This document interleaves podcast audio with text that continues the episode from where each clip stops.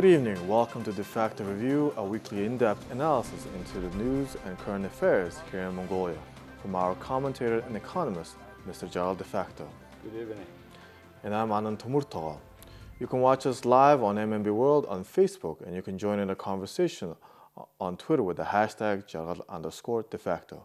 Mongolia is considered to have only partial press freedom without much major uh, progress made in recent years. Is it time to look critically at Mongolia's privately owned media sector? Each year, falling construction material is uh, responsible for injuries and deaths uh, occurred uh, to innocent bystanders. How safe are Ulaanbaatar's construction sites? Mongolia's commercial banks have some of the, the world's largest, highest interest rates, uh, averaging around 18 to 24 percent. Analysts have uh, commented that these rates have slowed down economic activity. Is that about to change? For our first topic, the 2019 Press Freedom Index report produced by the Reporters Without Borders, um, Reporters Without Borders was presented on Thursday. The index covers 180 countries around the world and is published every year.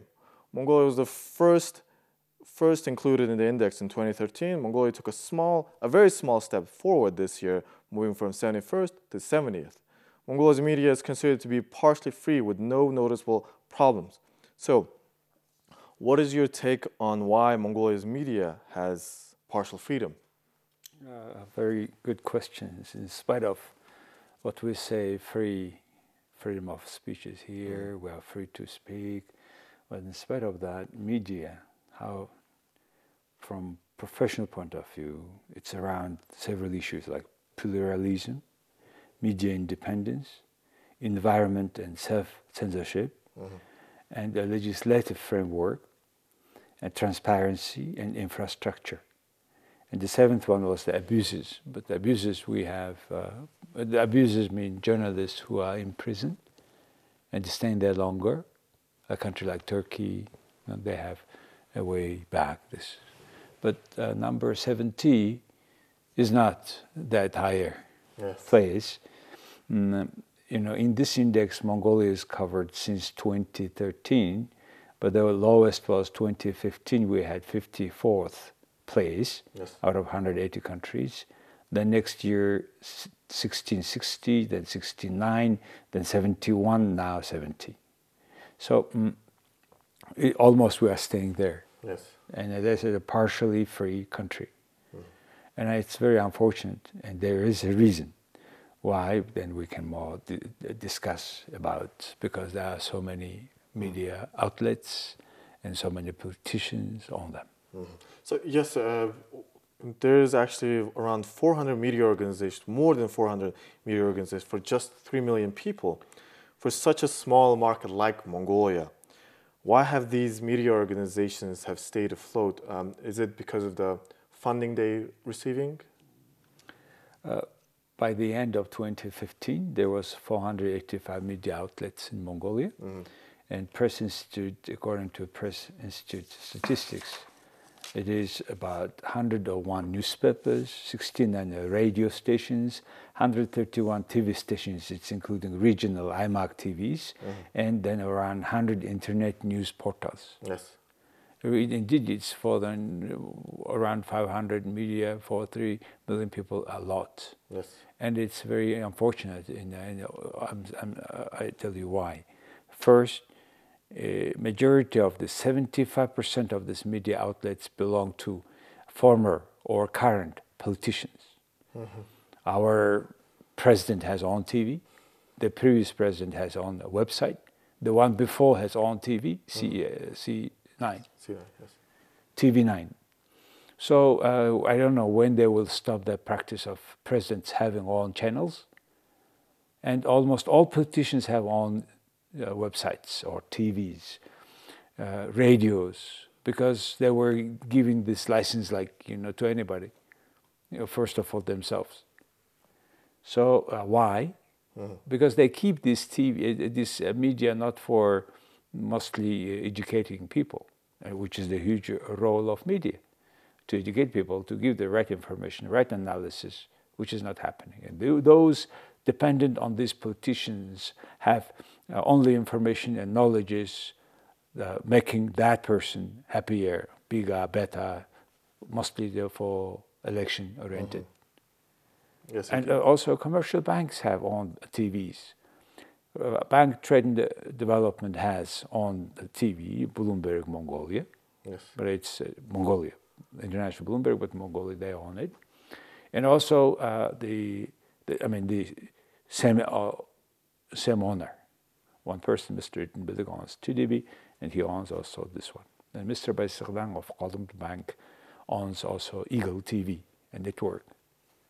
So, uh, though there is a law that Mongolian banks should not have a loan, uh, this sort of businesses anymore, and then, uh, but uh, it is not clear. There is no report about the implementation of this, enforcement of these laws.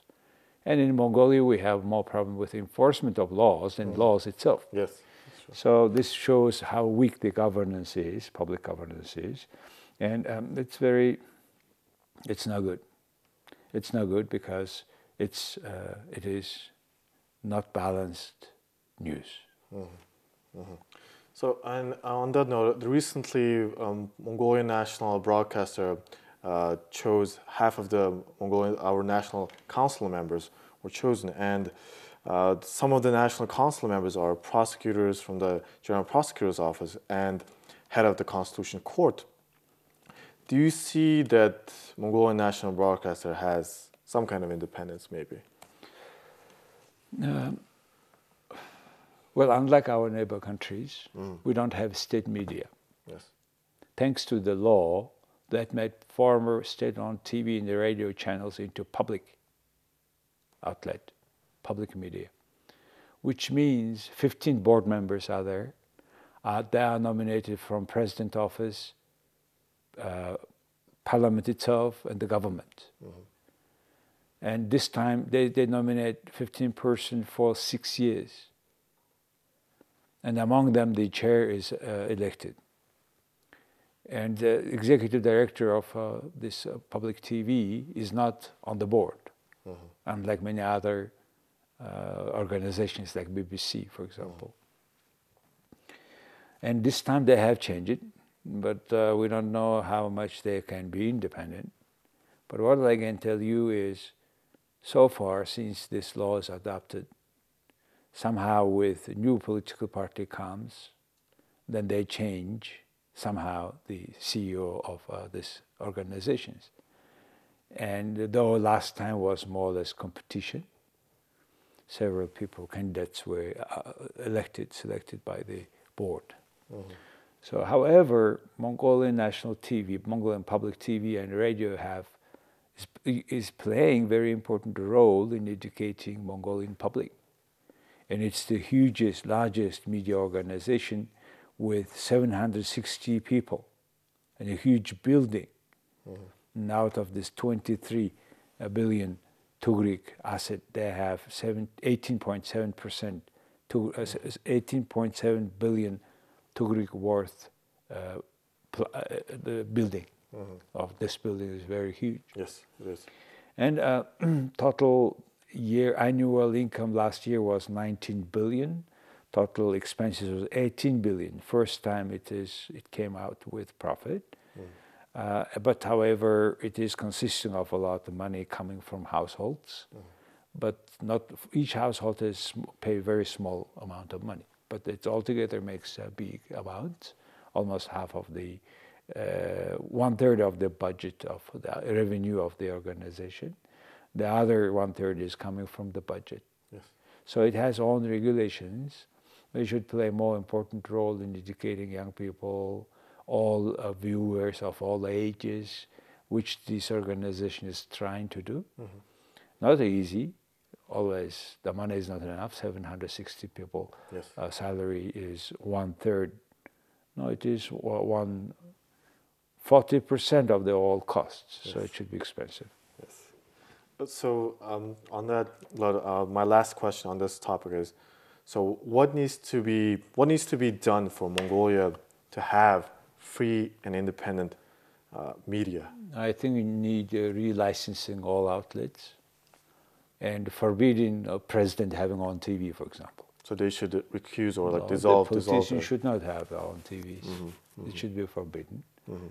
And one. Uh, secondly, uh, it should be a relicensing.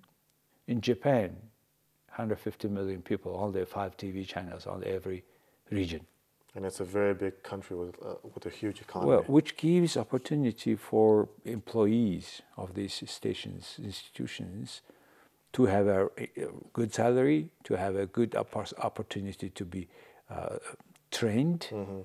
And Mongolians, because these so many about 500 outlets divide only the, there is a certain amount of advertisement. Yes. They are dividing it, and it's becoming peanuts. And all t- almost all TV works with losses yes. because they, they have a stiff, different purposes. Mm. The politicians subsidize it. But who is suffering? Journalists. 4,500 people work in these media outlets, mm. half of them journalists. Yes. They are never getting good training Yes. and they, they have no postgraduate education. They have not enough salary. So this is some industry where we should have decent, serious professionals, mm-hmm. and they should have decent income as well. Mm-hmm. Okay, hopefully that will change in the near future. Moving on to our next topic.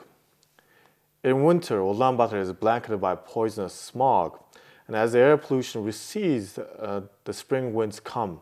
City residents face the risk of being injured by falling construction materials like bricks and even iron rods. Uh, the, that can get swept from the construction uh, sites and seriously injuring passing pedestrians and also motorists. Earlier this week, um, a, a concrete block fell from a, a, a high-rise building in Mongolia.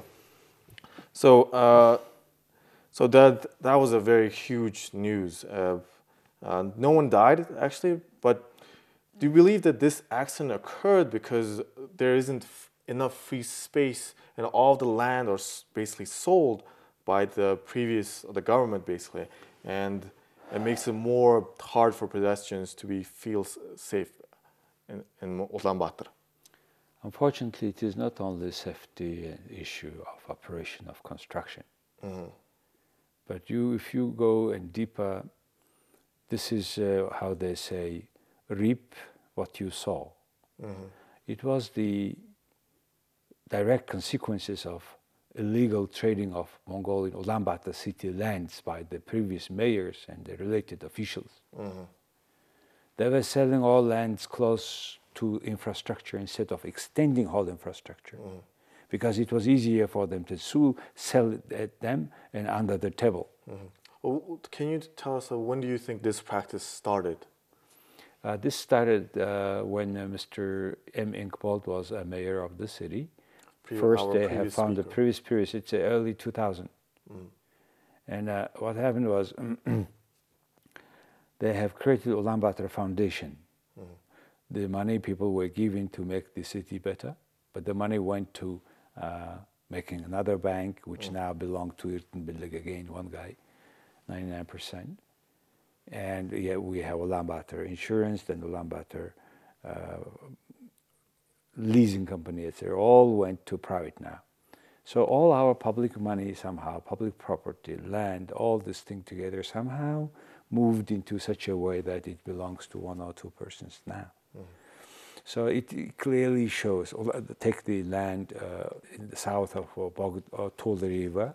All this land's supposed to be for tourism development.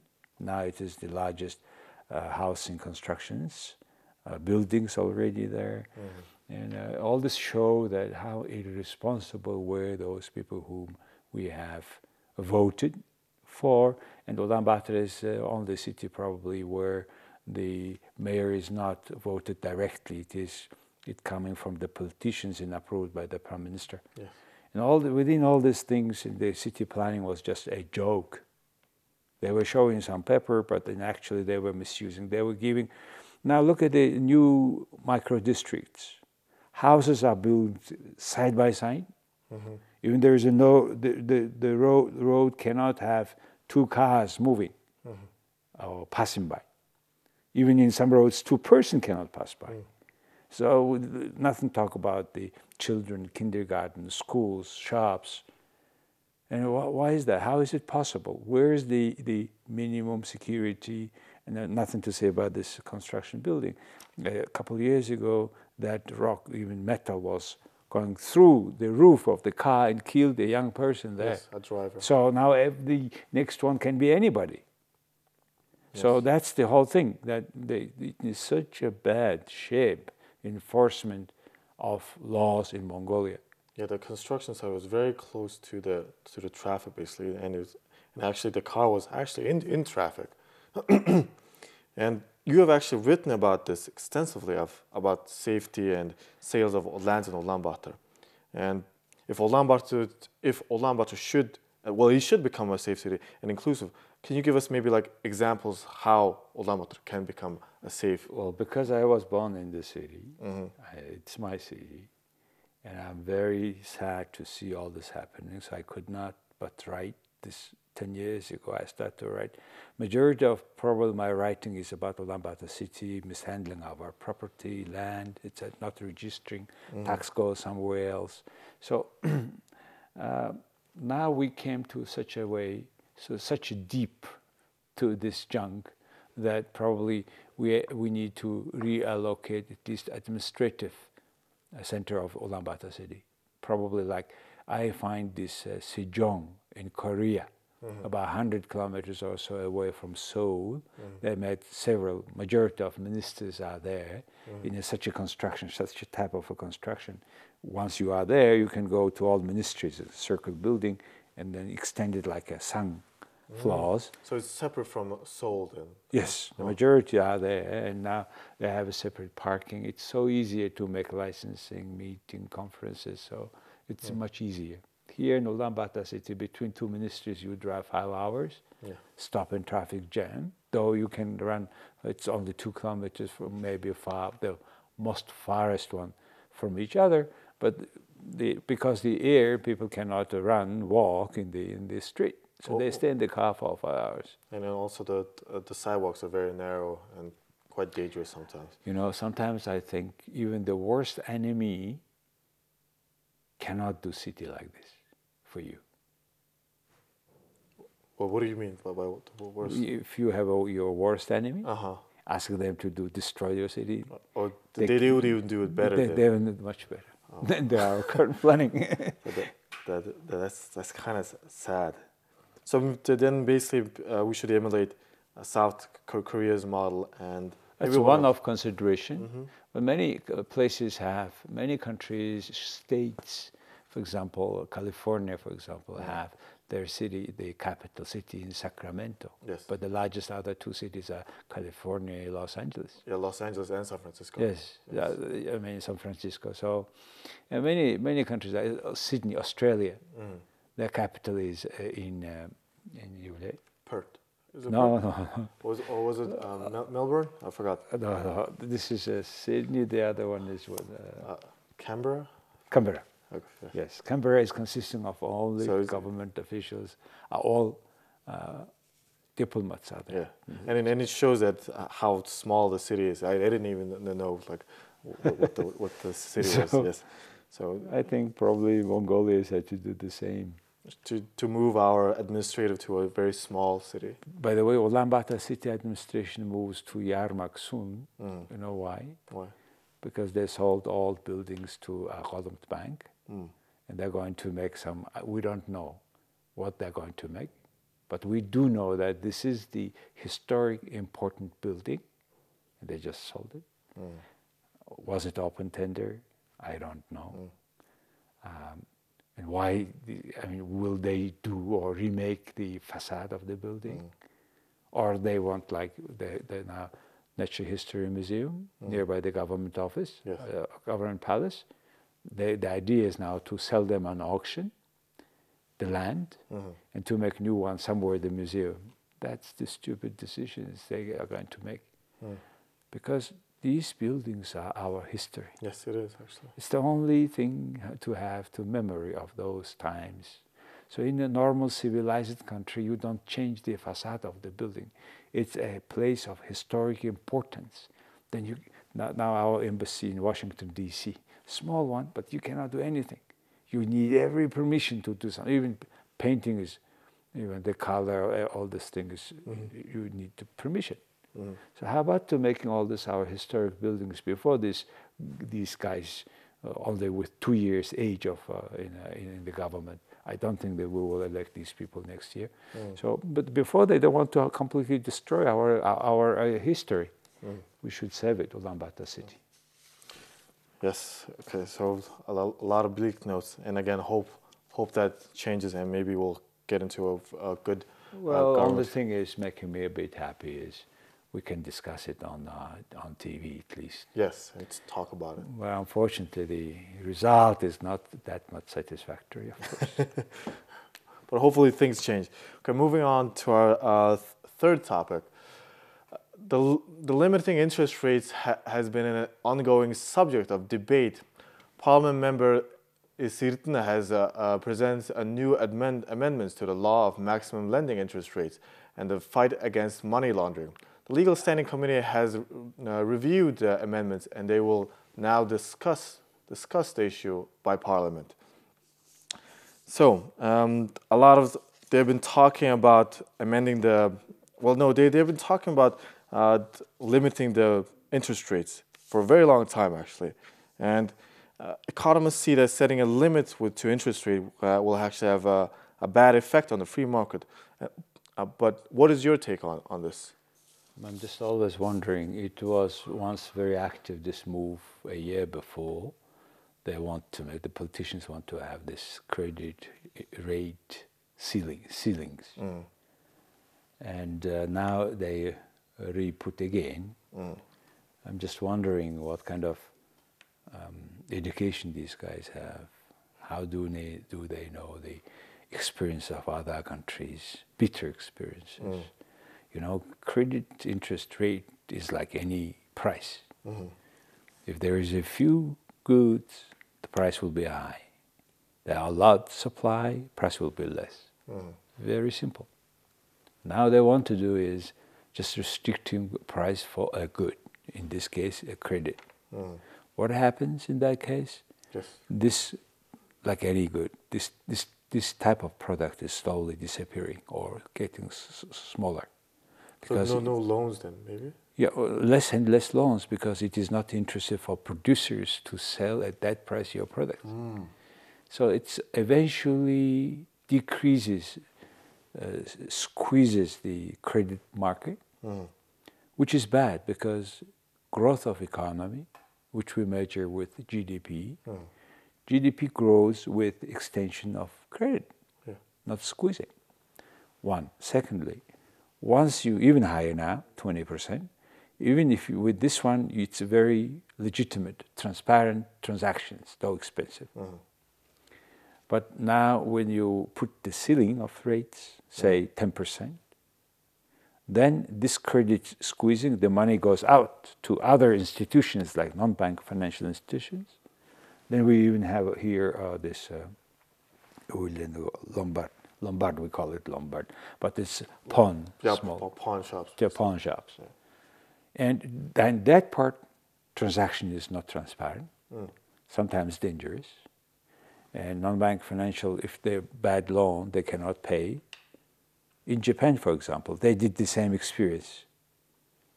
They made ceiling, then the bank shrink, credit shrink, then the, the non-banking financial sector works, then you have a yakuza, mm. yakuza, who is who is promising that oh we will get him paid, like loan sharks basically. Yeah, boom, loan sharks, and they say half of us, half of them is our, you have a zero. So for that person to lose all or to have a half, so that's this, this sort of criminal activities will grow. Mm.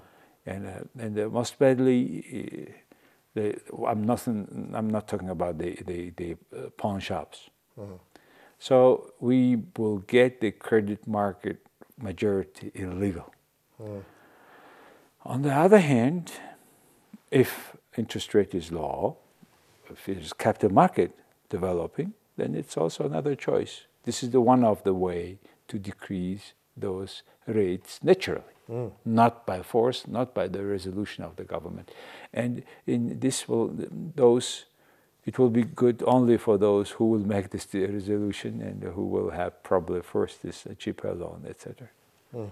But uh, then, can you maybe elaborate on how can we like like lower basically have uh, low interest rates and with, with accordance with the market basically?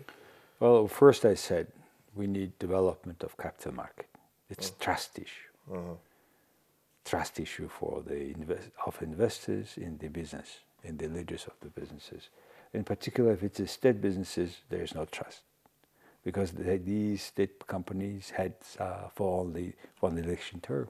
Yes. And usually they are people who are not serving us, who are serving those uh, whom who they, they, have nominated him. Mm.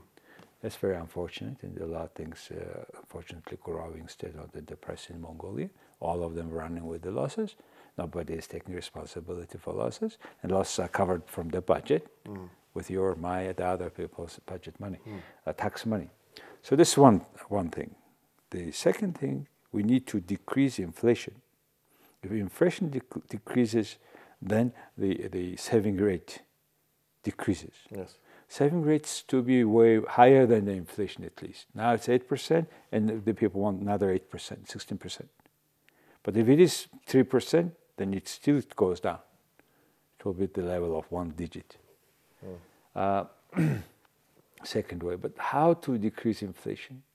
We then demand, that means we will have thriving private sector with normal, open, fair competition. Mm. But when your ministry is the, your competitor in your business in the same industry, how you can compete with your minister who has recently they got the money from uh, the small medium enterprise support money, hmm. three mm. percent interest rate he got, and he runs his business. How I can compete? Yes. With a sixteen percent, uh, twenty percent interest rate. Mm. So it's ridiculous and they, we should uh, stop this corruption, conflict of interest in this mm. country, mm. and stop the people running the businesses, running the companies, in industry. I mean, state companies, industries. And this is corruption issue. It is better governance issue. It's most importantly people watching, participating in our governance, mm-hmm. which we don't do. Mm. So if this inflation goes down, on the other side, it means. Uh, the, uh, we talked about the goods, eh? in this mm. case, credit. But goods, uh, the price will be cheaper if supply is more yes. and demand is less. And demand is less means they have certain other alternatives, uh, alternative ways. Mm. Only competition can do that. Mm. Demand can be uh, demand can be less in that way. As supply can be lower. Then we have better a better price for for this one. So all these things can be done with free market, with mm. free prices. Mm. Whenever the government try to control price, they destroy that industry. Okay. So my, my last question, a yes yeah. or no question. So if this law, if this amendment passes, this means bad for the Mongolian economy, right? Yeah, from the probably from the second or third month, it will read loan it will go down. Mafias and stuff like that. Okay on that note, uh, that's well, basically that's all the time we have for today. Um, thanks for watching Defacto review on MNB World. We'll see you next week. Yeah, unfortunately, we we are talking a lot critical things, but you can uh, we, we need to talk and not to solve it. So also visit our website jargaldefacto.com. Thank you.